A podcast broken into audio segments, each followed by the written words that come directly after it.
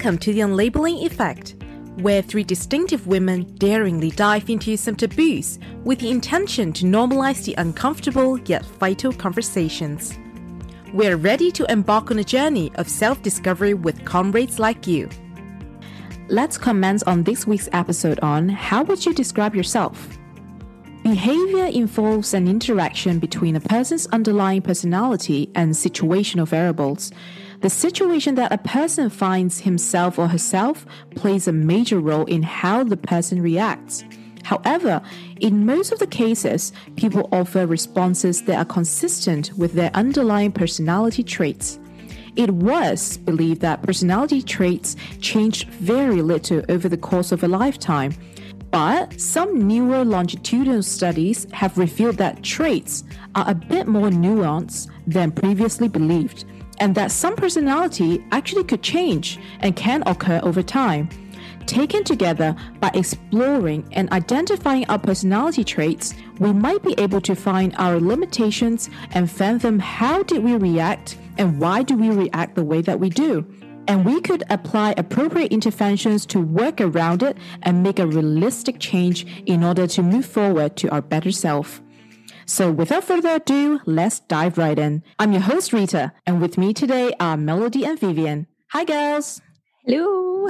Hi. Today, we're going to utilize the simpler but pretty inclusive personality trait quiz called the Big Five. It tests out the five broad personality traits which made up the word ocean, O stands for openness, C for conscientiousness, E for extroversion, A for agreeableness, and lastly, N for neuroticism. Before the recording, I have invited Melody and Vivian to finish the quiz. So, among the five items, Ocean, which item did you score the highest? My highest would be conscientiousness, actually. It's at um, 80, Oh no, agreeableness is actually 88. I'm sorry. My agreeableness is 88% as well. What about Mel? So my top score was also on agreeableness uh, at 86%. Interesting. Because agreeableness yeah. actually describes a person's tendency to put others' needs ahead of their own and cooperate rather than compete with others. So I think we have all this tendency of um, showing a great deal of empathy and tend to get pleasure out of serving and taking care of others. Because mm, I'm the type that I'm happy to compromise to a certain extent, obviously. I don't just always compromise. But again, it's just, you know, trying to agree with someone to come to a fair point. I guess the agreeableness comes from empathy. Like if people disagree with me, like I understand where they're coming from, but I wouldn't put their needs above my own. Mm. I feel like maybe what they are saying is not that you put their needs ahead of you, which will dismiss your own needs. I feel like it's just more of a focus of you have the capacity and empathy to understand people and mm. compromise. And that's why they're saying people who score high in this are usually more forgiving and trusting. Right. Okay, that I agree with. Okay, what about the lowest score among the five? Will we be different or will we be the same again? Ooh. Okay, let's let's say it at the same time, shall we? sure. Uh, sure. One, two, three. Neuroticism. Neuroticism. What?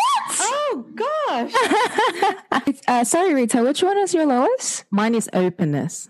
Whereas for Mel and Vivian, they are individuals who are scoring low in neuroticism. They would tend to be content, confident, and stable. So, do you feel like in daily life you could observe these kind of traits in you? For example, um, for people who score low in neuroticism will report fewer physical or even psychological problems and even experiencing less stress than others under the same scenario you're more stable and confident in yourself. And hence, when you're in highly stressful scenarios, you will handle it better. I think I'm more like positive in that sense. And I don't mm. know if I hit all the description that you said, but when it comes to like more challenging time or more high pressured environments, I do notice that I am relatively positive. So I do always think of the positives first. I guess I'm more calm when it comes to situations where I know that um, problem solving is more important, but I disagree with um, the tendency to experience uh, negative emotions. So I do actually am aware and I can catch myself in negative thoughts for sure. But it's just that I would put less focus on those, but I still let them run through. I don't think it means that I experience less of those emotions. I agree. Yeah, so from this conversation, we already could see that how simplified or generalized um, this kind of personality trait test could be. It's not mm. at all precise and could even display the beauty of a person. So, you know, some people are even utilizing the big five in job interview or even finding love. What do you guys think about it? Like, is it fair?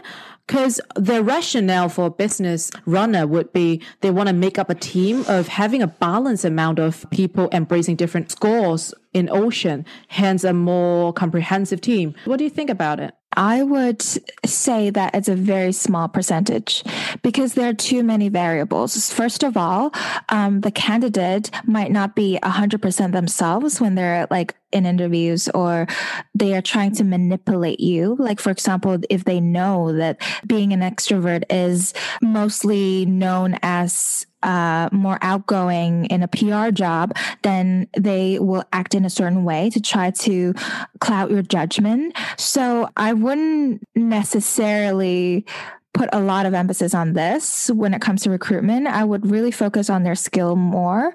But if two people really have the same experience, skill set, achievements, ability, then maybe the, the trade would be the deal breaker because at the end of the day, you want a team that can work well together. But that would require me to do a lot of verification. For example, a few more phone calls, maybe ask them to meet the team and I'll observe. So it's something that I think it's important to consider um, those variables. Mm. I do feel like it is useful to a certain extent as a reference because in a more simple saying is that you do want diversity. You you do want to bring in different characters different personality to make up a good team right? So by just doing this test i can see it's like a very simple reference that you can take to potentially build or at least recognize like which team members could contribute more on. For example team lead that would need to manage a lot of people. So maybe agreeableness would be a very handy skill to have. I agree from a recruiter point of view, I don't think it's necessary for candidates to really like fill out the test and then I have to put scores in it. But I would ask behavioral questions and trying to find out um, what their traits are. And I guess it's a complementary thing. Like if I already have a team that is very extroverted from my previous experience, I would try to balance out a little bit of that mix because like for example 100% of them are, are extroverts sometimes it might not be the most efficient but it also like again as what mel said it also depends on the industry I can see uh, how people can make good use of their qualities. So instead of from like a recruitment point of view, I think as an individual, I can see that it is useful to have done that test just to reiterate what I'm kind of like better at and what I'm not so good at. And then you, you can play to your strengths. So moving from the workplace to finding love, how do you find that if you are dating a person that is having complete opposite uh, personality traits to you, or you would rather be dating someone that is like very similar with you, like deal with a situation or addressing a topic in a similar manner as you?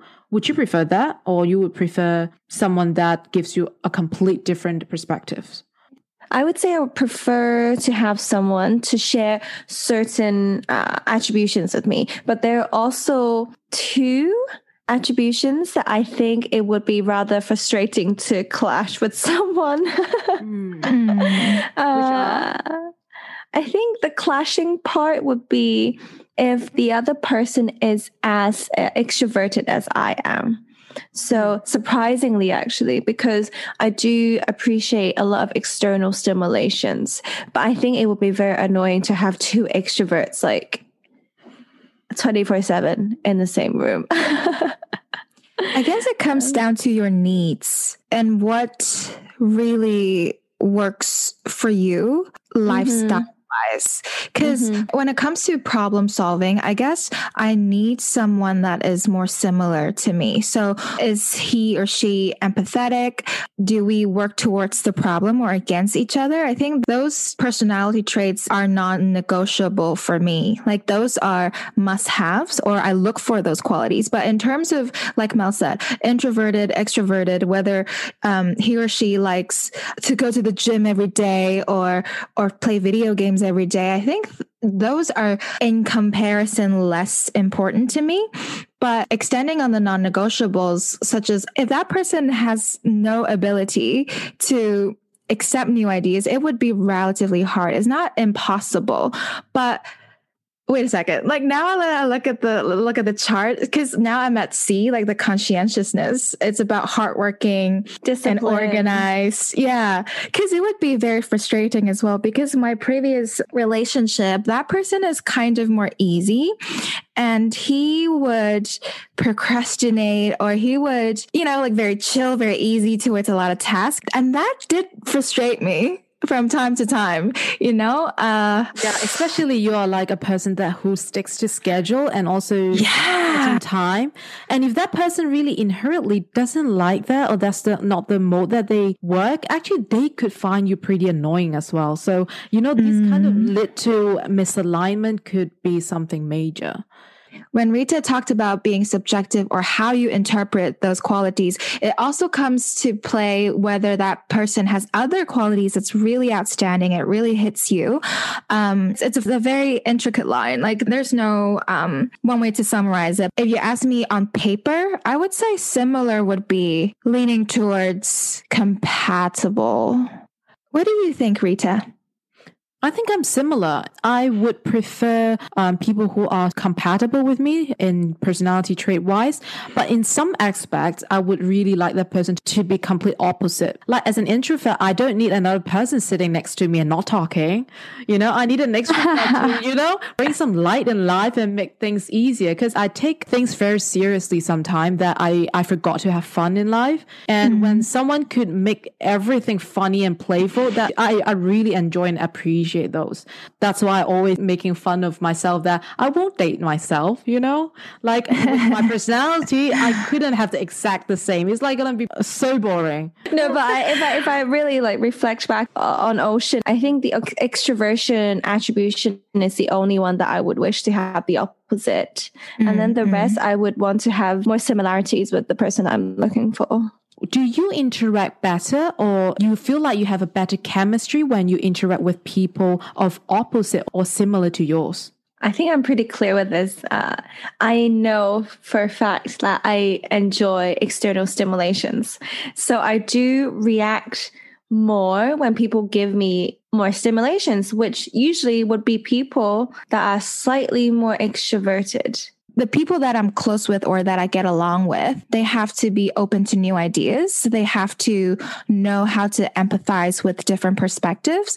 But when it comes to introverts, extroverts, like what kind of activities they like to do, like it's it's not as important for me, I, I would say. I do think that I am not quite drawn to people that have a lot of heavy or negative emotions because I do believe that people should know that they have control over their mindset. So, for example, if someone who are just constantly so negative, I just mm. do not appreciate that they don't make an effort to try to make themselves more positive. I'm not talking about people who are clinically diagnosed with depression or all those kind of illness because they're actually ill and they don't they're, they're probably in the middle of addressing that right but i'm just saying that people who would always focus on the negatives mm. uh, instead of taking control and address those by giving themselves more positive thoughts or taking actions on those mm. when it comes to neuroticism i would think that that emotion management skill is something that you can learn.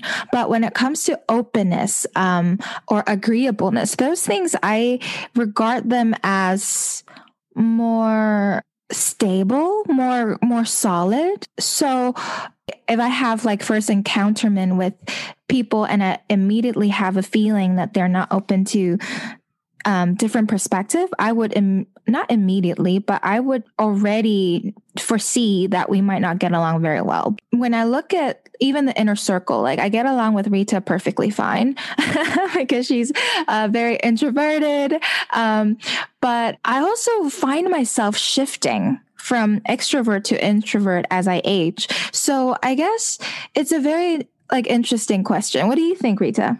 That question actually has been lingering in the psychological field for so long on mm. nature or nurture, how much nature contributes to our personality shaping and how much nurture does.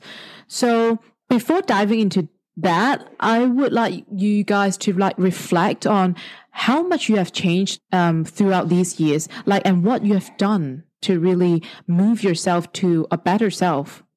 Assuming that we're changing for the better. for me, it's the openness and the willingness to want to become a better person. I think if I really have to generalize the reason why I feel like I can see the shift I, I would say all three of us, we do a lot of reflections, either naturally or uh, consciously. And you would probably through experiences, through, through events, you would know what kind of behaviors you enjoy and you appreciate and that you would want to do more of just understand how you feel because i'm pretty opposite to vivian's. Like from my observation it's pretty interesting to see the transition across her lifespan. She started with a pretty introverted girl when she was a kid. Then she became an extrovert uh, during teenage time. Then after some introspection work or shadow work she has changed back to an introvert comparatively. And for me, I have always been an introvert, but I think even more so after doing all the shadow work because I know what kind of situation make me feel the best. I don't work against my will as much anymore.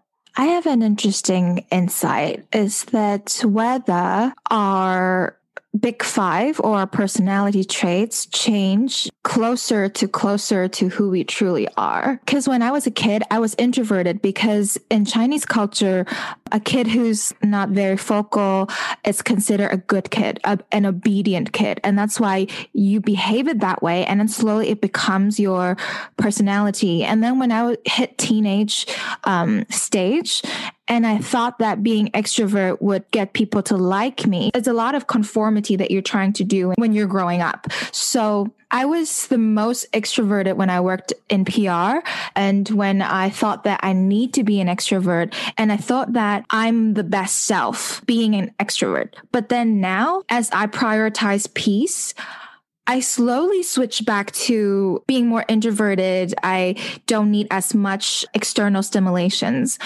And it leads me to wonder whether our true self never really changed, but it's just that the social context and what we think is our best self, the image keeps changing. That's why our personality traits keep changing. But could you um, see some core personality traits that you think that it would never change in you? I think it's hard to say because it's a buildup of experience. So, for example, if someone has gone through some traumatizing events, Mm. that uh, sometimes those events would be life changing. Uh, there are just a lot of uncertainties in the future, right? So if something happens and really triggered you to reflect on some of your personality, then I can't say that I won't change my perspective necessarily. I'm open in that. I don't think I have an answer for that. Uh, to some extent, I agree with that. And also, the psychologists in the field, there's a long standing debate about whether personality trait stems from nature or nurture. There's like a famous psychological paper on a twin. So basically, they have all the biological uh, similarity and they're biologically identical. But then one of the twins would be moving away from the hometown to another country. The psychologists um, did some tests on them and see how much does the environment environment going to change them uh, in sense of personality. And the result was pretty fascinating that they concluded around 50% is from nature and 50% is from nurture. What do you guys think about it? Do you think this finding applies to you? From my experience, I would not 50%, I would say 80% of them would be nurture and 20% would be set in stone, like in my genes. I'm just thinking of different live events that mm. I went through as a mm. kid.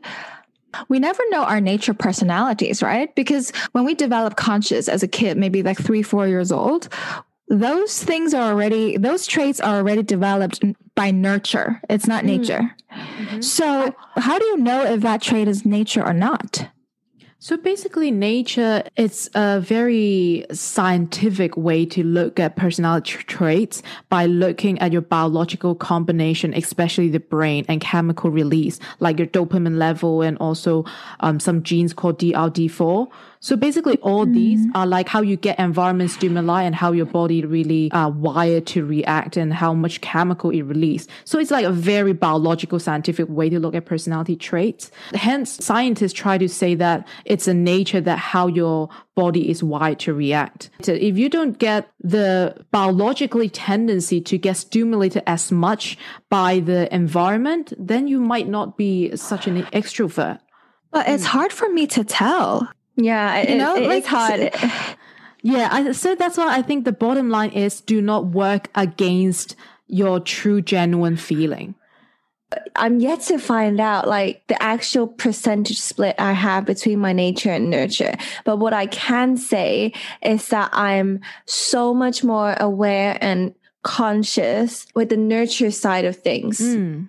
And I work hard on those things. Mm, I think the key here is just it's very hard for you to know what nature brings you. I think what you could observe, maybe your siblings or your family, like how do they actually um, tackle situations or how do they react, and actually also ties to what kind of environment they raise you, and also that ties to nurture. So it's really hard to have a clear cut uh, between nature and nurture it reminds me, it's so funny because I was just talking to my therapist yesterday about how I feel so out of place in terms of personality with my family members because most of my family members are very introverted. I won't categorize them as all the same, but they are more uh you could observe a trait or a pattern, a tendency. Yeah, like they they are more alike. And he even made a joke thinking that I'm adopted. And also nurture could further split into your objective nurture and subjective nurture. It's actually how you perceive your surrounding and environment and the information that you receive. So the way you perceive and interpret those messages are the thing that you could control and hence may change your personality trait in the way that you want. With the Big Five or, or other personality traits test, you can unlock the motivations behind each person's behavior and improve interactions. Through understanding others, we can optimize our interactions while building better and lasting relationship with others. I think the bottom line and the key takeaway is being respectful. We should respect differences in people and find the optimal way to live a happy life collectively. Thank you for tuning in, and let's continue the conversation on Instagram at Unlabeling Effect. Please subscribe to our podcast on Spotify and iTunes and give us a rating. Until then, dare to feel, dare to be real.